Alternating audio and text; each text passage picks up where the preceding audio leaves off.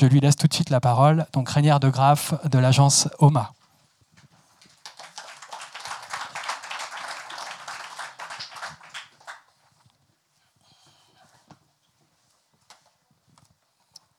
Euh, merci beaucoup, Julien. Euh, je voudrais euh, faire mon présentation en anglais.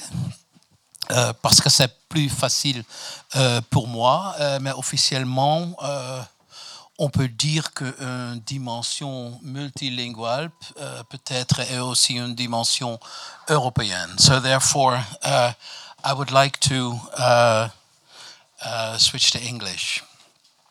Um, in a sort of unusual course of events, uh, my talk has been given a title for me, uh, and that title is uh, "Is the Architect the Last Hope to Redesign Europe's Master Plan?" And my answer is very short: I would hope not. Um, first of all, because I don't think architects ought to be trusted too much. Uh, that is a thing of the past, and it hasn't really always worked that well uh, in the past. And, and secondly, I'm not aware that there is any master plan for Europe, so therefore I also wouldn't know what to redesign. Uh, um, we, as an office, uh, have an interest uh, in Europe. That's basically it. and that is then also, in a way, the status I would like to uh, assume during this presentation that simply of a citoyen européen who is interested uh, uh, in Europe.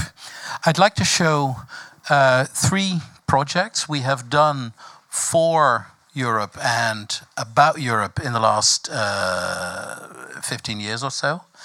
Um, and, and, and, and simply use those projects uh, partially to illustrate how the mood about Europe changes. All of these projects are significantly more optimistic about Europe than uh, the prevailing mood uh, throughout Europe uh, today, and therefore I think they also, um, in a very interesting way, describe Europe not as a success, but also not uh, as a failure, but ultimately as a very long-term uh, project. But before I uh, show the project, I would like to uh, reflect a little bit on the world uh, at large and go back. Whoop, go back to 1989, uh, the moment the Berlin Wall fell, also the moment Europe acquired real uh, momentum, uh, but also interestingly enough, a moment when we thought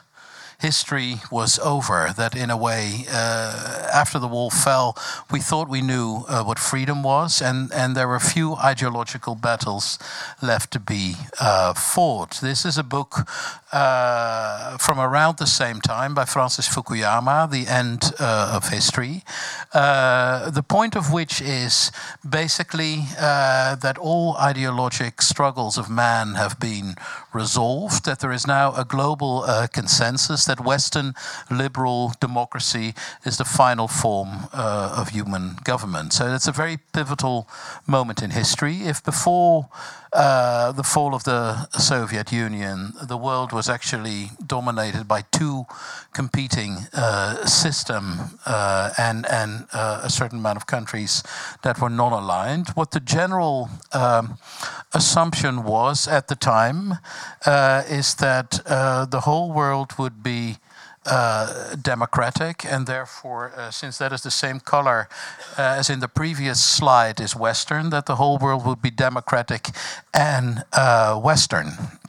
Uh, that's, of course, 25 years ago, but it was a very powerful momentum also in the course of our office. Around about that time, we went from one office in the Netherlands, essentially a local struggling uh, practice to five offices, essentially uh, an office uh, in each continent, and we acquired work throughout. Uh, the world, uh, and for a time that that continued uh, as business as usual, up to the point that even in 2002, this was a neutral choice. This was uh, a moment in our office where we had to decide uh, whether to work on the reconstruction of the World Trade Center in New York or whether to go for a commission for the head office of the Chinese state television. And, and interestingly enough, at the time, that was an almost neutral choice, where sure, we were aware that there were uh, political differences, uh, but also seriously wondered how big these political differences were uh, and if they were good, both good or both bad. I'll leave that uh, for the audience uh, to judge. Uh, but of course, 25 years later by now, it's an established fact that the world isn't uh, all Western uh, and even less uh, democratic, but that the world is in a way a tapestry still of competing political ideologies. Uh, I've, I've, tried to make a, an admittedly simple uh, summary of those uh, systems, which in a way are, are, different ideas about democracy. The blue is in a way a form of Western electoral democracy. There you have elections. Uh, the red is non democracy. There you clearly don't have election, but there is a very interesting emerging yellow category, and this map is outdated because Turkey should be yellow now. Uh, and probably Hungary uh, as well. And that is a category where you have elections, but you know the outcome in advance. Uh, in other words, what, what in Russia they call managed uh, democracy, what we call pseudo democracy, where there is such a monopolization of the debate, of the political spectrum, and of the media, that in a way opposition doesn't stand a real chance, even though they officially have all the institutions, like a parliament, uh, etc., that you expect in a democracy. But increasingly, democracy is becoming a matter of speculation and it's uh, of simulation, and it's very interesting that the yellow provides the red an excuse to become democratic without ever really becoming democratic, but it also uh, provides a luring alternative to struggling leaders in a democracy to claim ever more authoritarian roles. So you see red countries becoming yellow, but you also see a formerly blue country like Turkey uh, becoming yellow. And it's, it's a dangerous uh, thing because you could see that becoming the global system rather than the blue uh, if we're not careful. Um, of course, this is subject to debate, and, and this is subject to a debate uh, in which the European Union is uh, at the core. It's a debate, clearly, different views on human rights, corruptions, freedom of speech, free trade, copyright issues in the discussion with China, etc., uh, etc. And here, Europe plays a very interesting role. Um, my uh, summary of European uh, geopolitics is actually finger uh, pointing. Finger pointing uh, to people who probably uh, have more money uh, than the person pointing uh, the finger. Look, Barroso, Putin, kind of speaks for itself uh, and, and even a degree of finger pointing to each other. So uh, that is it. But who are we pointing the finger to? That, that, that is more interesting.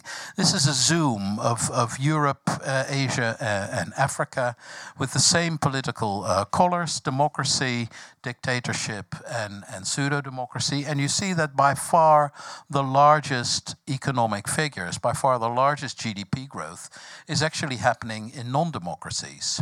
Democracy used to be ultimately the promise that was made to the rest of the world. If you become democratic, over time you will become prosperous, you will become rich. Uh, if we look at that and if we start comparing some of the system in, in terms of wealth, uh, a very uneasy uh, conclusion presents itself that democracy is only a promise of democracy, not of prosperity. And increasingly, democracy is only a guarantee to chaos, uh, as we see happening uh, for instance, in the case of the Arab Spring, where under the guise of democracy, actually it is the radical movements uh, that become the most successful. So, uh, interesting. Again, the pointing finger uh, towards the money with the hand. This is a number of examples. Um, uh, Chinese censorship of the internet unacceptable according to the EU. At the same time, EU imports from China increased by 6.5%.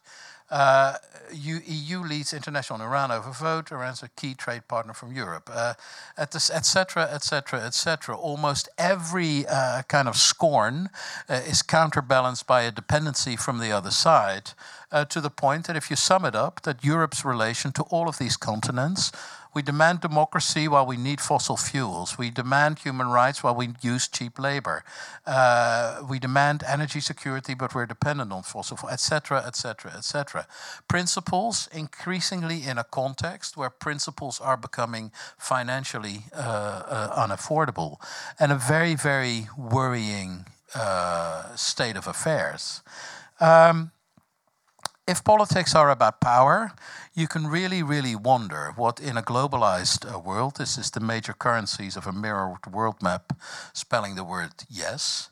Uh, you can really wonder what the future of political will is in a, in, in a globalized world. And in that sense, partially, this is the celebration of the fall of the wall 25 years uh, later. But that wall uh, didn't, in a way, mark the end of history. Perhaps it marked the end of political will. Uh, even if the wall uh, fell, you can use Germany as a very interesting uh, example. Is that, that the differences between East and West Germany have only grown uh, after the fall of the wall. You had a wall to separate two political systems. Currently, you no longer have a wall, but you have two vastly different territories. Look at demographics, look at income. Uh, look at a vast disparity uh, in unemployment rate. Uh, look uh, at, at a spread of, uh, of, of, foreigners, and of course, look uh, at, at, a political orientation, which is radically different in both East and West. And interestingly enough, the right wing extremist party is most strong and popular in the part where there is least foreigners. I mean, that seems to be increasingly uh, the case in Europe at large as well. Anyway, the wall fell, uh, but ironically, the fall of the wall didn't mean the end of walls. The fall of the wall is, in a way, the introduction to more walls in the world. This is a proposal. Uh, we, all, of course, all know it to build a big fat wall between Mexico uh, and the US, which will get there if the elections go a certain way in the US. Uh, but increasingly, the fall of the wall has heralded not a big blue uh, consensual world, but increasingly a world that is in a kind of state of global uh, civil war. Uh, walls uh, proposed throughout the world. There's very a number of very interesting trends that support this hypothesis. This is a trend in uh, aviation, in air travel growth, where you see that the largest growth in air travel is actually within countries and within continents. Uh, one thought that the average aeroplane size would increase for intercontinental travel. Actually, uh, if we look, the realization is that an ever larger amount of small planes uh, are being built for good uh, reasons. Uh, interestingly enough, this is 2010, 16% of the world is atheist. Uh, I'm an atheist. I was raised to be an atheist, and I always thought that it would only be a matter of time before the whole world uh, would be an atheist, and such an outmoded thing as religion would, would be along the ranks of folklore. Uh, however, five year uh, in 2050, the number of atheists will be ever smaller. I mean, rather than being the modern norm, you become the margin. Um, here, uh, another trend. The loss uh, of English as a global uh, language. Uh, ever fewer countries bothering to learn ever fewer second uh, languages. An increasing uh, form uh, of nationalism, a lack of interest in other parts of the world, also prevailing at, at official language institute. Um, you may wonder, sorry, what the, the what in a world like that, the future of an essentially modern of an essentially modern project uh, like Europe uh, is. Because this is largely the background to uh, against which a project almost invariably based on the opposite of every trend uh, I've shown has to survive. Uh, essentially Europe in 2004 after the main extension to include Eastern countries.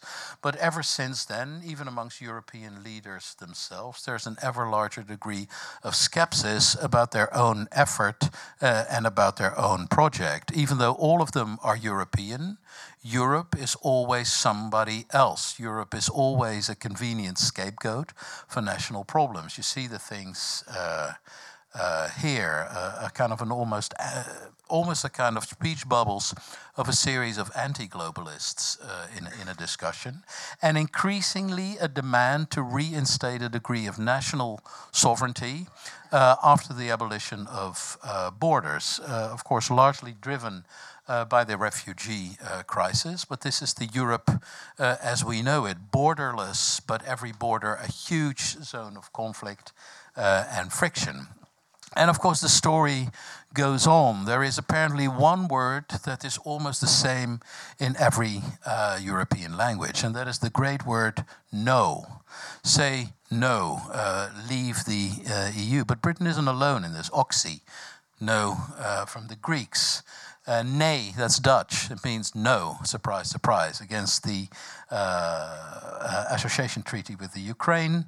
Um, uh, the proposals for an exit, also for the Netherlands to leave the EU, and of course, uh, one wonders after all these exits, will there also be uh, a Frexit? But invariably, any referendum that is posed on any European issue at the moment seems to encounter a no, almost by guarantee. At the end of June, I'm pretty sure Britain will leave uh, the EU uh, when put to a referendum. So that brings you back, uh, in a way, to the Europe, uh, as I guess we've all learned it uh, a while back in geography lessons at, uh, at secondary school. But it also brings us back to a Europe the way we knew it from before 1914. This is a propaganda poster uh, of a comic strip, Hark, Hark, the Dogs Do Bark, uh, portraying Europe at the eve of World War One. There's something very um, paradoxical in the attitude of Europeans versus Europe. Um, and, and this is also uh, supported by opinion polls. If you ask people what they think of Europe, uh, do you think do you think positively, negatively about Europe? The vast amount of people has positive associations with Europe. If you ask that same question about the European Union, uh, the result is inverse. A uh, vast amount of people has negative feelings about the European uh, Union. And this is, in a way, a very interesting case because, I mean, apparently they are two different things and they're two completely different things, even if they have the root in the same uh, geography. Now,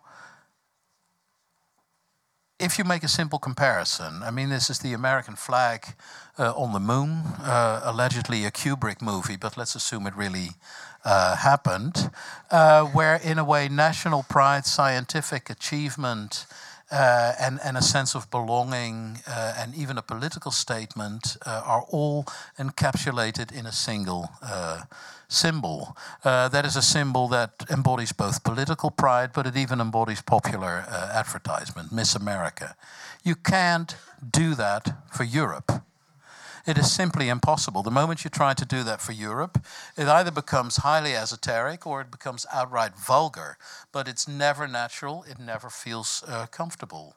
Uh, mission accomplished, uh, George Bush, after the Iraq War. There is room for heroism. Even we may think differently about it now, but there is a certain room for heroes in other forms of politics. This is the European Union. Mission never ending. Sour faces, kind of painful long uh, meetings. But it sums up, in a way, the whole dimension of politics. And I guess this is real politics. And I guess these people achieve something. And this is largely a hoax. We know what happened since. But at the moment itself, uh, the whole imagery uh, of the achievement is inversely proportional to the real achievement. Um, a fair a parade in the United States, uh, a parade in Europe. Somehow it's then in the rain. I don't know why. Uh, that is. Um, the symbolic uh, iconographic significance of the Chinese army, uh, this is the European uh, army. Its symbol is probably a white flag. Um, and talking about flags, uh, the European flag is a very interesting uh, case. It's a flag, but by and large, it's it's a form of regulation. Uh, its colors, radiuses, star size, are prescribed almost like it's a bit of European uh, legislation. But interestingly, there is no consensus within Europe what the status of that flag is.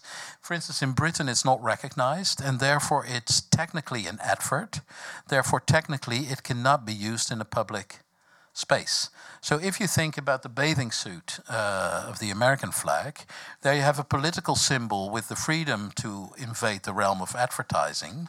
Here you have a political symbol banned in the name of, uh, of advertising. So, um, in a way, a problem. This is something we were asked to address, albeit indirectly, in the very first project we uh, were asked to do for Europe in the summer of 2001. Uh, by the European Commission and the Belgian presidency, we were asked to think about Brussels uh, and to think about, which had in the Treaty of Nice been formally appointed capital of Europe.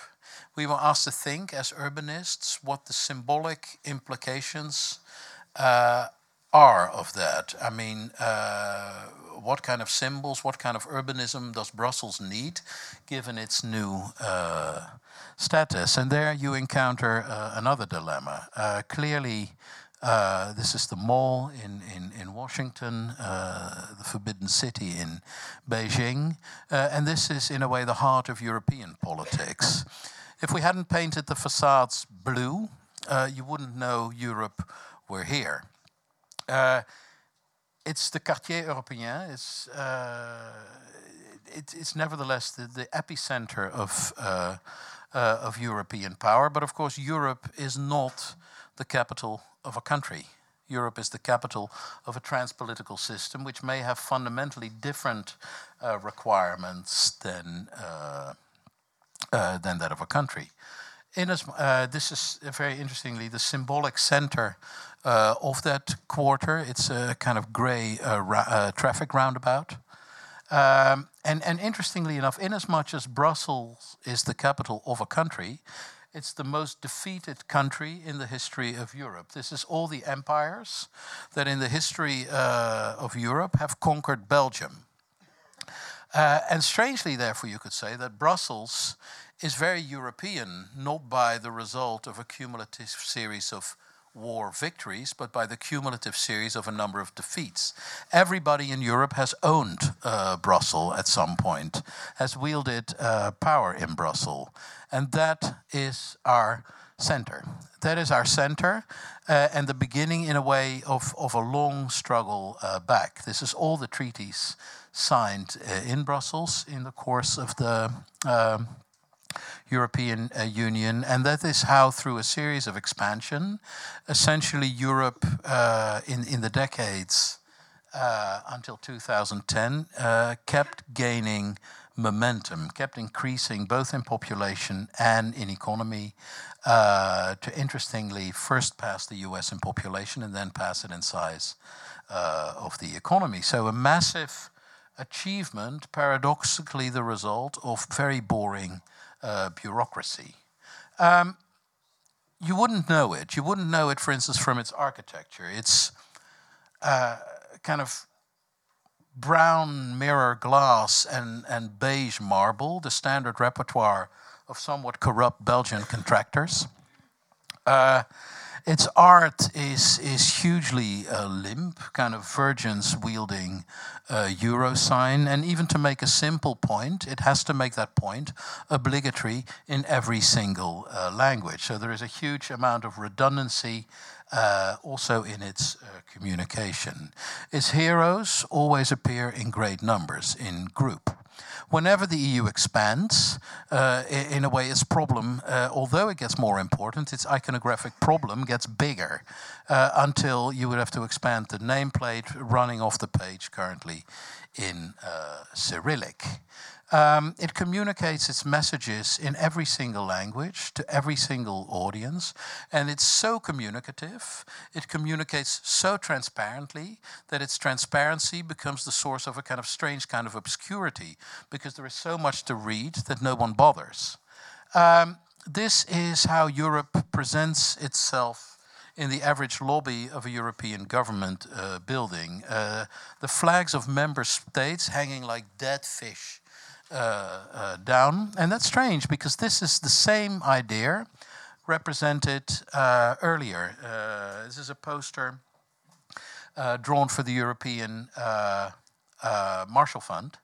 Uh, in a way portraying the idea of Europe. Very interestingly, as sails of a ship, Europe is the ship propelled forward by the sails that are the individual flag. Quite a beautiful symbol, and in a way also a beautiful symbol because it portrays unity uh, without sacrificing uh, national diversity, without sacrificing the identity of individual nations, which is one of the biggest fears uh, of Europeans, I think.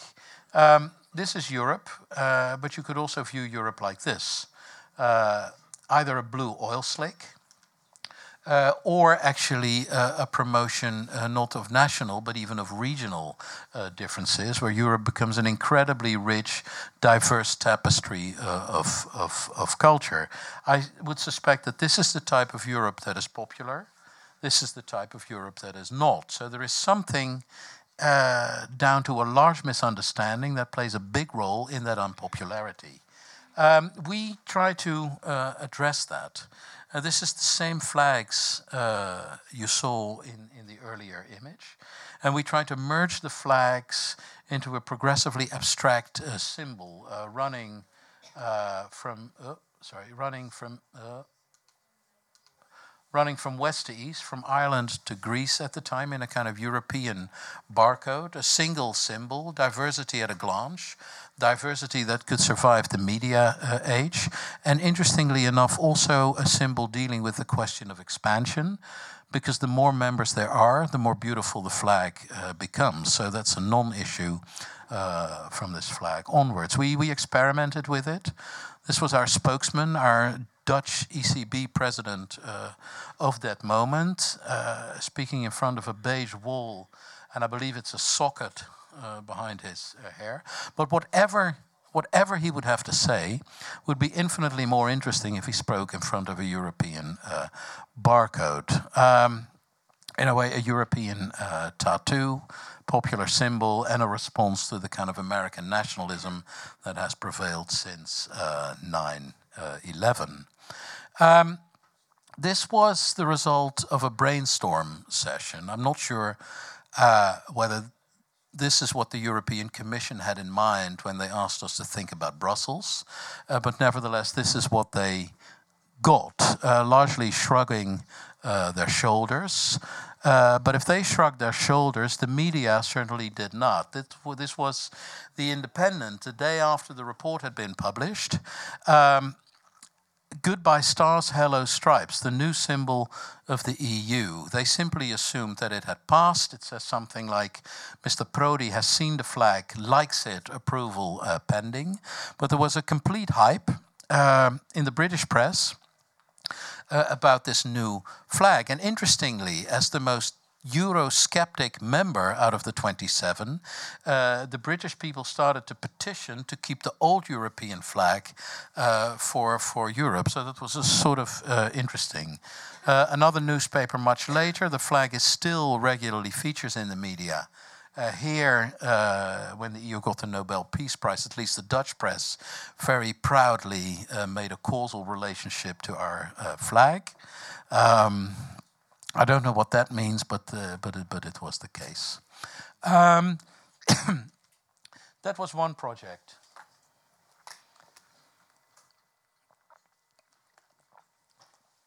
The second project uh, we uh, we did was a commission uh, by the Dutch presidency in 2004, uh, where we were asked to uh, translate our earlier work into an exhibition in the very heart, symbolic heart of the Quartier uh, Européen. Uh, in other words, on this roundabout uh, uh thing. What we uh, conceived was a circus tent.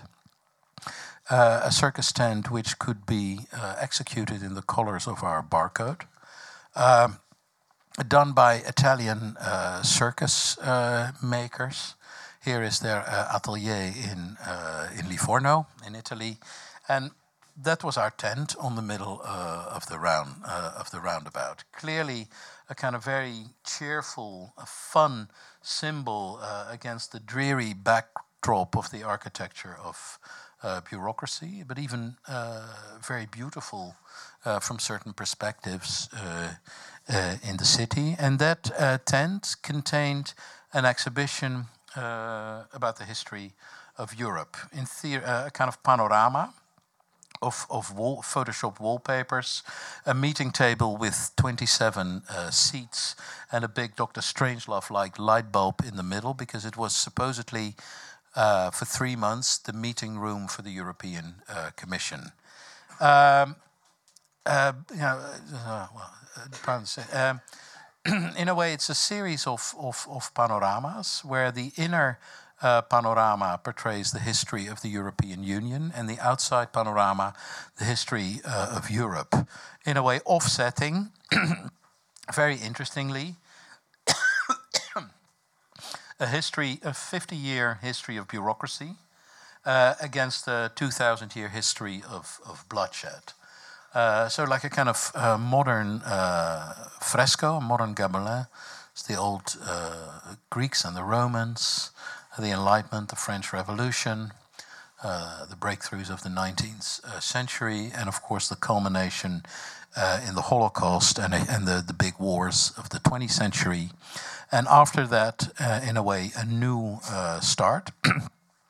almost by stealth, uh, by a heroic effort of bureaucrats. this is Jean Monnet, in a way, the civil servant who invented the European idea, a small man in a flannel suit with a briefcase. Uh, the man ohne Eigenschaften. Uh, uh, but interestingly for him, we made a statue of gold, well, actually, styrofoam with uh, uh, gold paint, uh, three meter high in the middle of the exhibition. His effort we honored. this is a book that contains all the European regulations uh, you have to adhere to if you want to become a member.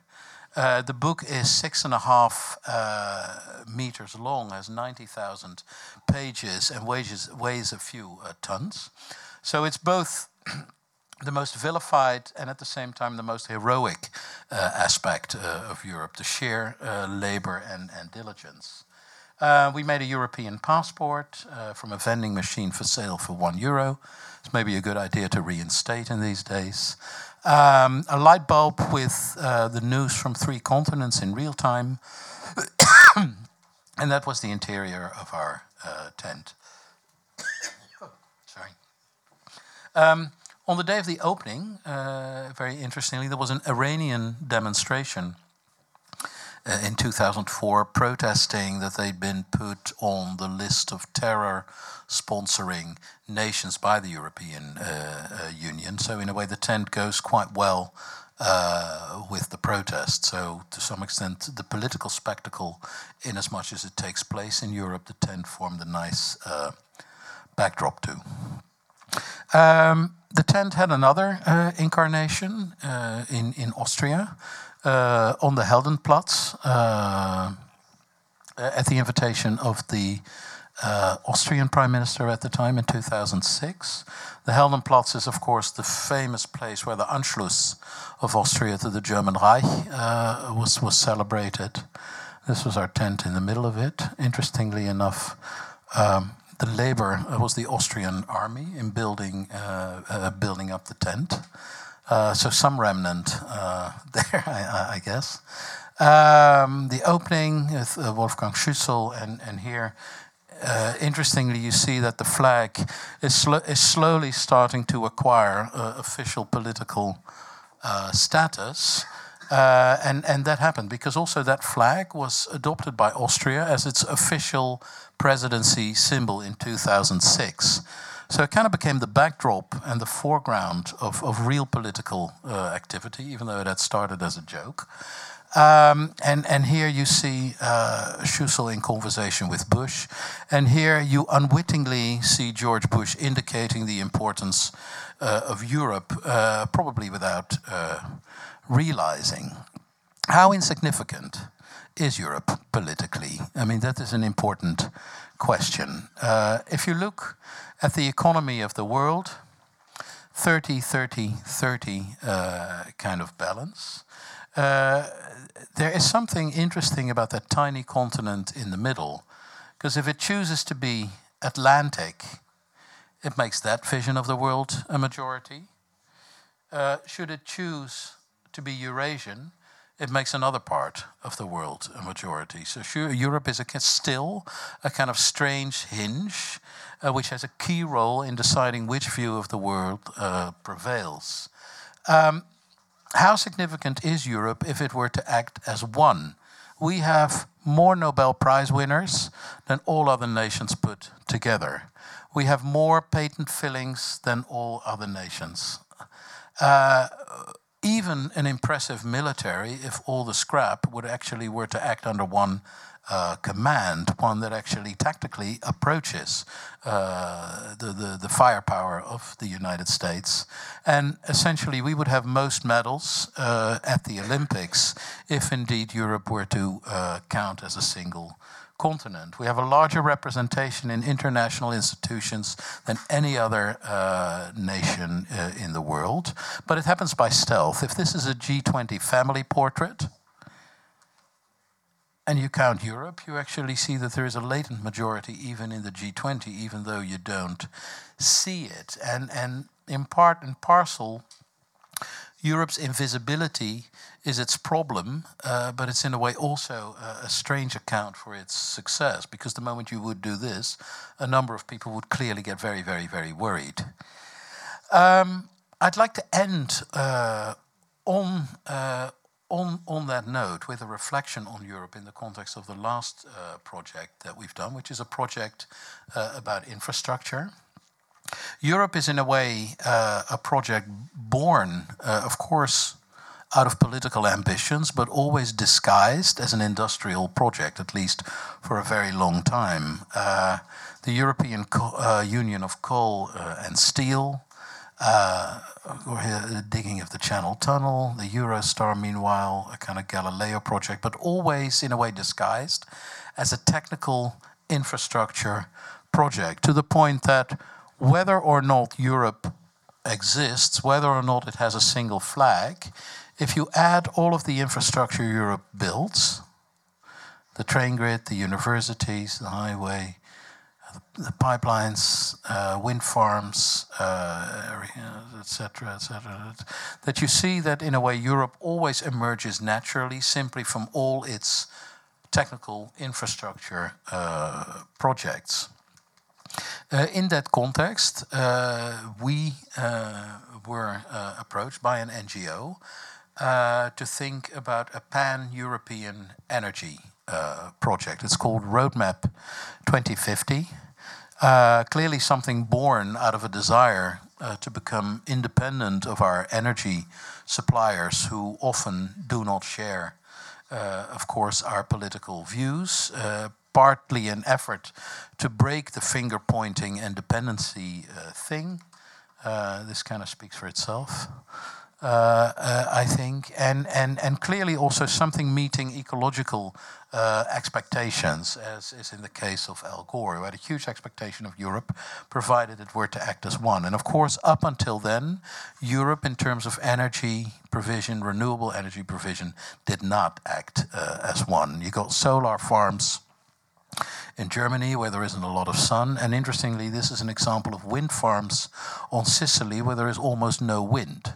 But since when you realize wind farm, you are entitled to European subsidies, it's a favorite tool of the mafia uh, in a way to get a disproportionate share uh, of, of, European uh, funds uh, in the direction of uh, south of Italy. There's a special police force uh, in Italy there to detect bogus wind farms who are simply there, there only to collect subsidy. And the name of that police force is Gone with the Wind. Well, I thought it was funny.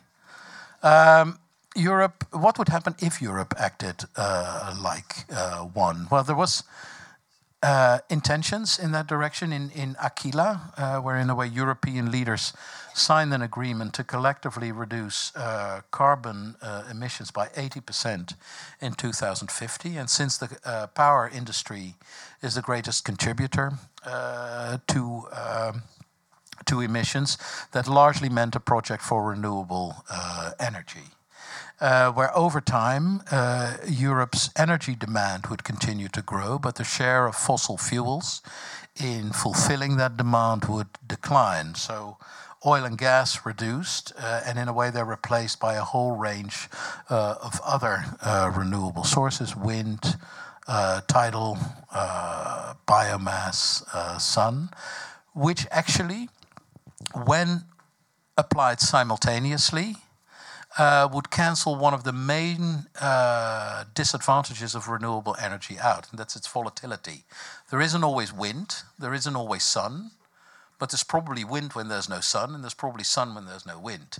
Uh, and by, in a way, connecting uh, various parts uh, of Europe, uh, it also meant that all these sources could be connected, and in a way they could cancel uh, their, the peak of one could cancel out a, a low of the other. So in a way, uh, this was existing connections. It meant a massive increase uh, of energy transportation uh, between countries. For that, we in a way worked on the transformation of the network with a number of energy superhighways, kind of subgrids and, and connected to various uh, sources. The interesting thing about this is, of course, it's a technical story, but it's by and large, of course, also a political story. Once you, and, and this is what is possible, once you generate so much renewable energy that it becomes comparable to the amount of energy generated in the Middle East by fossil fuels, it doesn't take a lot of imagination that this might have huge political, uh, geopolitical uh, repercussions. We had a very naive uh, element in that project. This is uh, 2010 or something. Uh, that to some extent, uh, this could be a way to also involve North Africa uh, and the Middle East, uh, clearly in the form as a huge reservoir of solar energy. And of course, the red of the sun is mirrored by the red of the political system. So, uh, in theory, an energy rich reservoir, but not a very democratic reservoir. Uh, but a looming elimination of dictators, in a way, created the territory to start uh, all over again. Uh, at the same time, of course, southern uh, European countries were increasingly uh, under uh, financial uh, pressure. Uh, partially, one was speaking of a north and a southern Europe, where you could, in a way, view the two as related, as a kind of former Roman map where you could start again, perhaps as a source of renewable energy. We all know what happened. Uh, this is probably more far fetched uh, than ever, more unrealistic than ever. That doesn't necessarily mean it's a bad idea because the benefits for both sides uh, are almost uh, countless. One person's problem is the solution to the other uh, thing. Interestingly enough, though, uh, the main repercussion of the project is actually intra European. If you link all energy sources, you also link all regions. In a way, uh, Europe is very diverse, very geographically diverse, and, and different areas are suitable for biomass, others are suitable for sun, tidal energy, hydro energy, etc., etc. And you could conceptually regard Europe not as a series of nation states, but as a series of predominantly uh, predominant uh, energy uh, regions. This was, in a way, the calling card of the project, uh, a single Europe with a number of energy, rebranded energy uh, regions, geothermalia, the tidal state, solaria, blah, blah, blah, blah, blah, as a form to see uh, Europe uh, as a kind of interdependent uh, energy network, where the 12 stars, in a way, are 12 complementary energy sources. Europe is a single team with uh, with a different role play, similar like the ship uh, with the flag, where its interdependency is embraced and made productive, where there is not a declaration of independence, but one uh, of interdependence. But at the current moment, uh, that might be a desperate uh, plea, uh, which I guess nevertheless is the plea of this little talk. Thank you.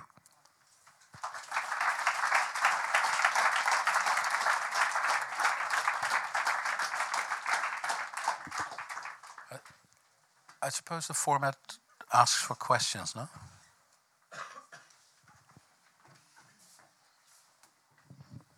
Il y a un micro pour les questions. Euh, qui veut se lancer en premier, du coup?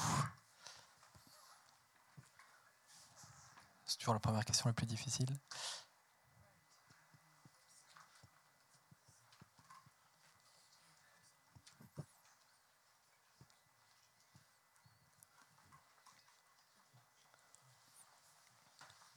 Je vais peut-être commencer. J'ai posé une question. bon, je... Je vais me permettre de poser une question parce que personne n'ose se lancer. Euh, en français, en français Rainière, c'est bon. Euh, du coup, dans, dans, votre présentation, il était beaucoup question euh, d'Europe et finalement peu d'architecture, alors que vous êtes un architecte au départ. Euh, quel lien vous faites entre tous ces projets, on l'a vu, de portée politique, de portée énergétique, euh, avec l'architecture aujourd'hui et ce qu'elle devient, et ce qu'elle peut devenir demain? Une question assez large, mais quel, lien vous faites entre ce travail d'AMO euh, euh, et, et, le travail d'OMA finalement? Um, I, yeah, I guess it's how you define uh, architecture. Because I mean, I could make a case that whatever I've shown uh, in terms of proposition, uh, whether it's the flag or whether it's the, the redesign of what I guess is a master plan for Europe, falls is very much architecture, maybe in a more conceptual uh, or metaphorical sense. But I think anything that requires thought, composition, organization, and a certain form of design, you know, design being not design but the opposite of default, uh, qualifies as a form uh, of architecture. And it's also the case that, uh, of course, we think of an architect as somebody who makes buildings. Uh, but in the 1960s, I mean, at the time of the Club of Rome, I mean, somebody like Buckminster Fuller, uh, at that time, it was completely normal that members from a creative engineering slash design profession interfered uh, with uh, with geopolitical issues, and in a way, not a lot of architects do that anymore, and and partially. Well, this is a plea. If you're going to think at all, you may as well think big, and the same applies to architecture. So it's not necessarily a precursor for projects we might do, it's a project in itself.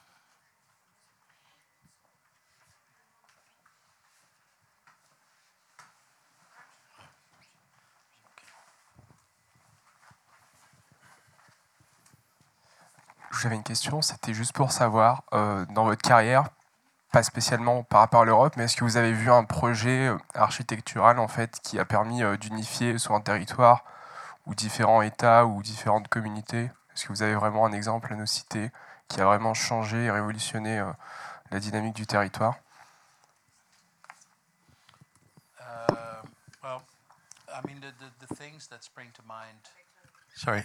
The, the things that spring to mind immediately are, of course, Buckminster Fuller's global uh, energy network, uh, which, well, even if it didn't cement territories together, at least required a kind of coming together of the world to make that as a single um, project. Uh, another one is, of course, uh, uh, Konstantinos Doxiadis' uh, Ecumenopolis, of a kind of global uh, megacity is another example. But I would even say that something like the Channel Tunnel, uh, or even something like the, the bridge from Denmark to Sweden, uh, is in, in, a much more simple way are, are architectural engineering projects which bring two territories uh, together. So I don't think, I mean, admittedly, radical as the, prop- the last proposition is, I don't think it's unrealistic, and I don't think it's without precedent.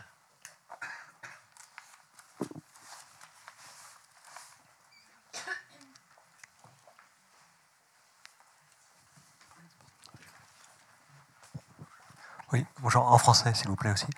Euh, on colle assez facilement une image euh, libérale à l'agence euh, OMA. Et c'est aussi l'étiquette qu'on colle à la construction de l'Union européenne. Et je voulais savoir si c'était une coïncidence farfelue ou si au contraire vous assumiez cette construction libérale de l'Europe.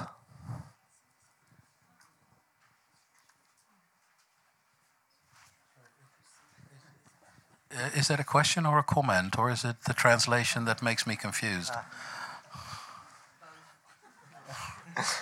Euh, ouais, je, je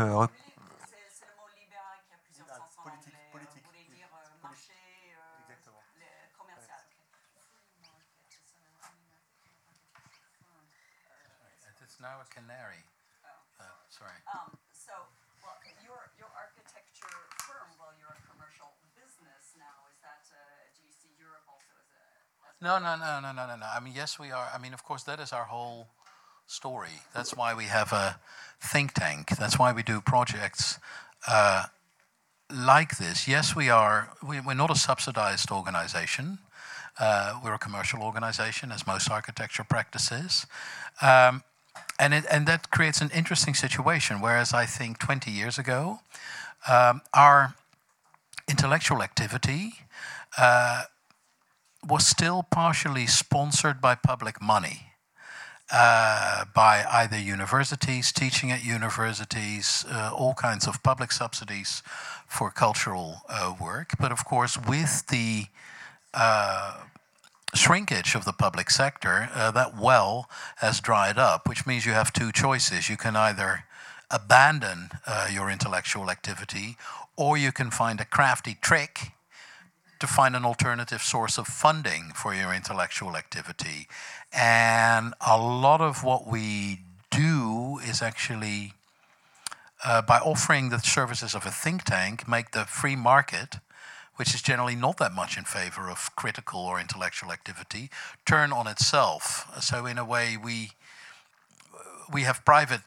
Uh, we, we fund our intellectual activity through projects, which are projects, you know, done for a fee, done for a commercial party, but uh, done in such a way that they still continue in a way what we used to do academically uh, before. It, it only means that you can be very candid about its intentions in seminars or events like this, uh, but you have to be a little more guarded about your ultimate agenda uh, when you're dealing with a client one on one. So it's it's a matter of you know strategically abandoning your discretion every now and then.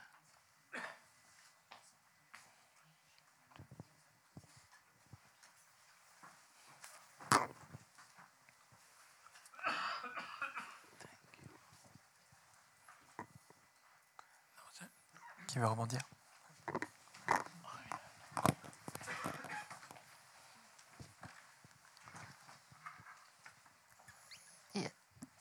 I'm wondering um, if, as an architect, uh, how you apprehend the role of uh, cultural data in public space, and do you see any evolution in the future? We're talking a lot about big data, about open data.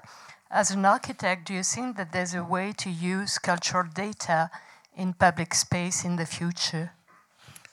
Um, um, I, I, um, I, am very skeptical about public space. I'm very skeptical about the community, and I'm very skeptical about participation.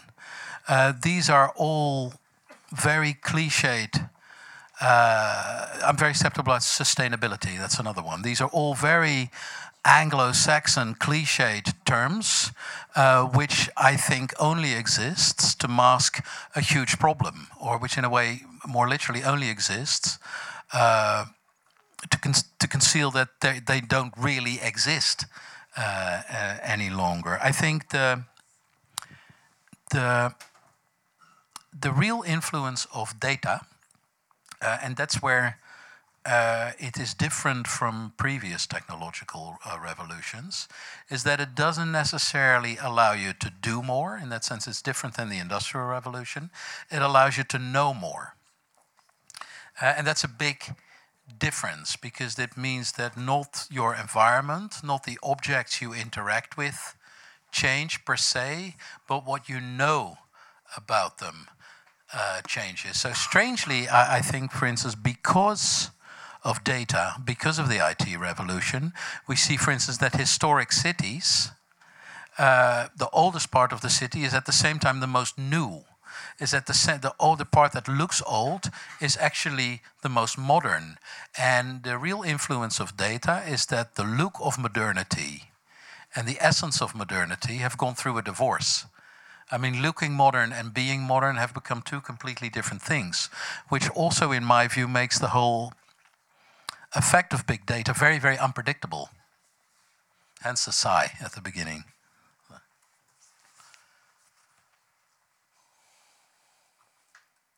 Okay. Thank you for your patience. Uh, a, a, a last question, I think, uh, Reinier. Sorry. Uh, Um, as an architect, would you argue um, uh, Europe would need a stronger, um, like a building for Europe? Um, it's kind of a trick question, maybe, but. No, I, I would not argue that. I mean, that's the part why we did what we did, because I'm sure that the people who asked us to think about Brussels had in mind some sort of fancy axis, some sort of fancy symbol or building. Uh, and I think the fact that we didn't do that, in a way, is my answer to that question. Is there any questions?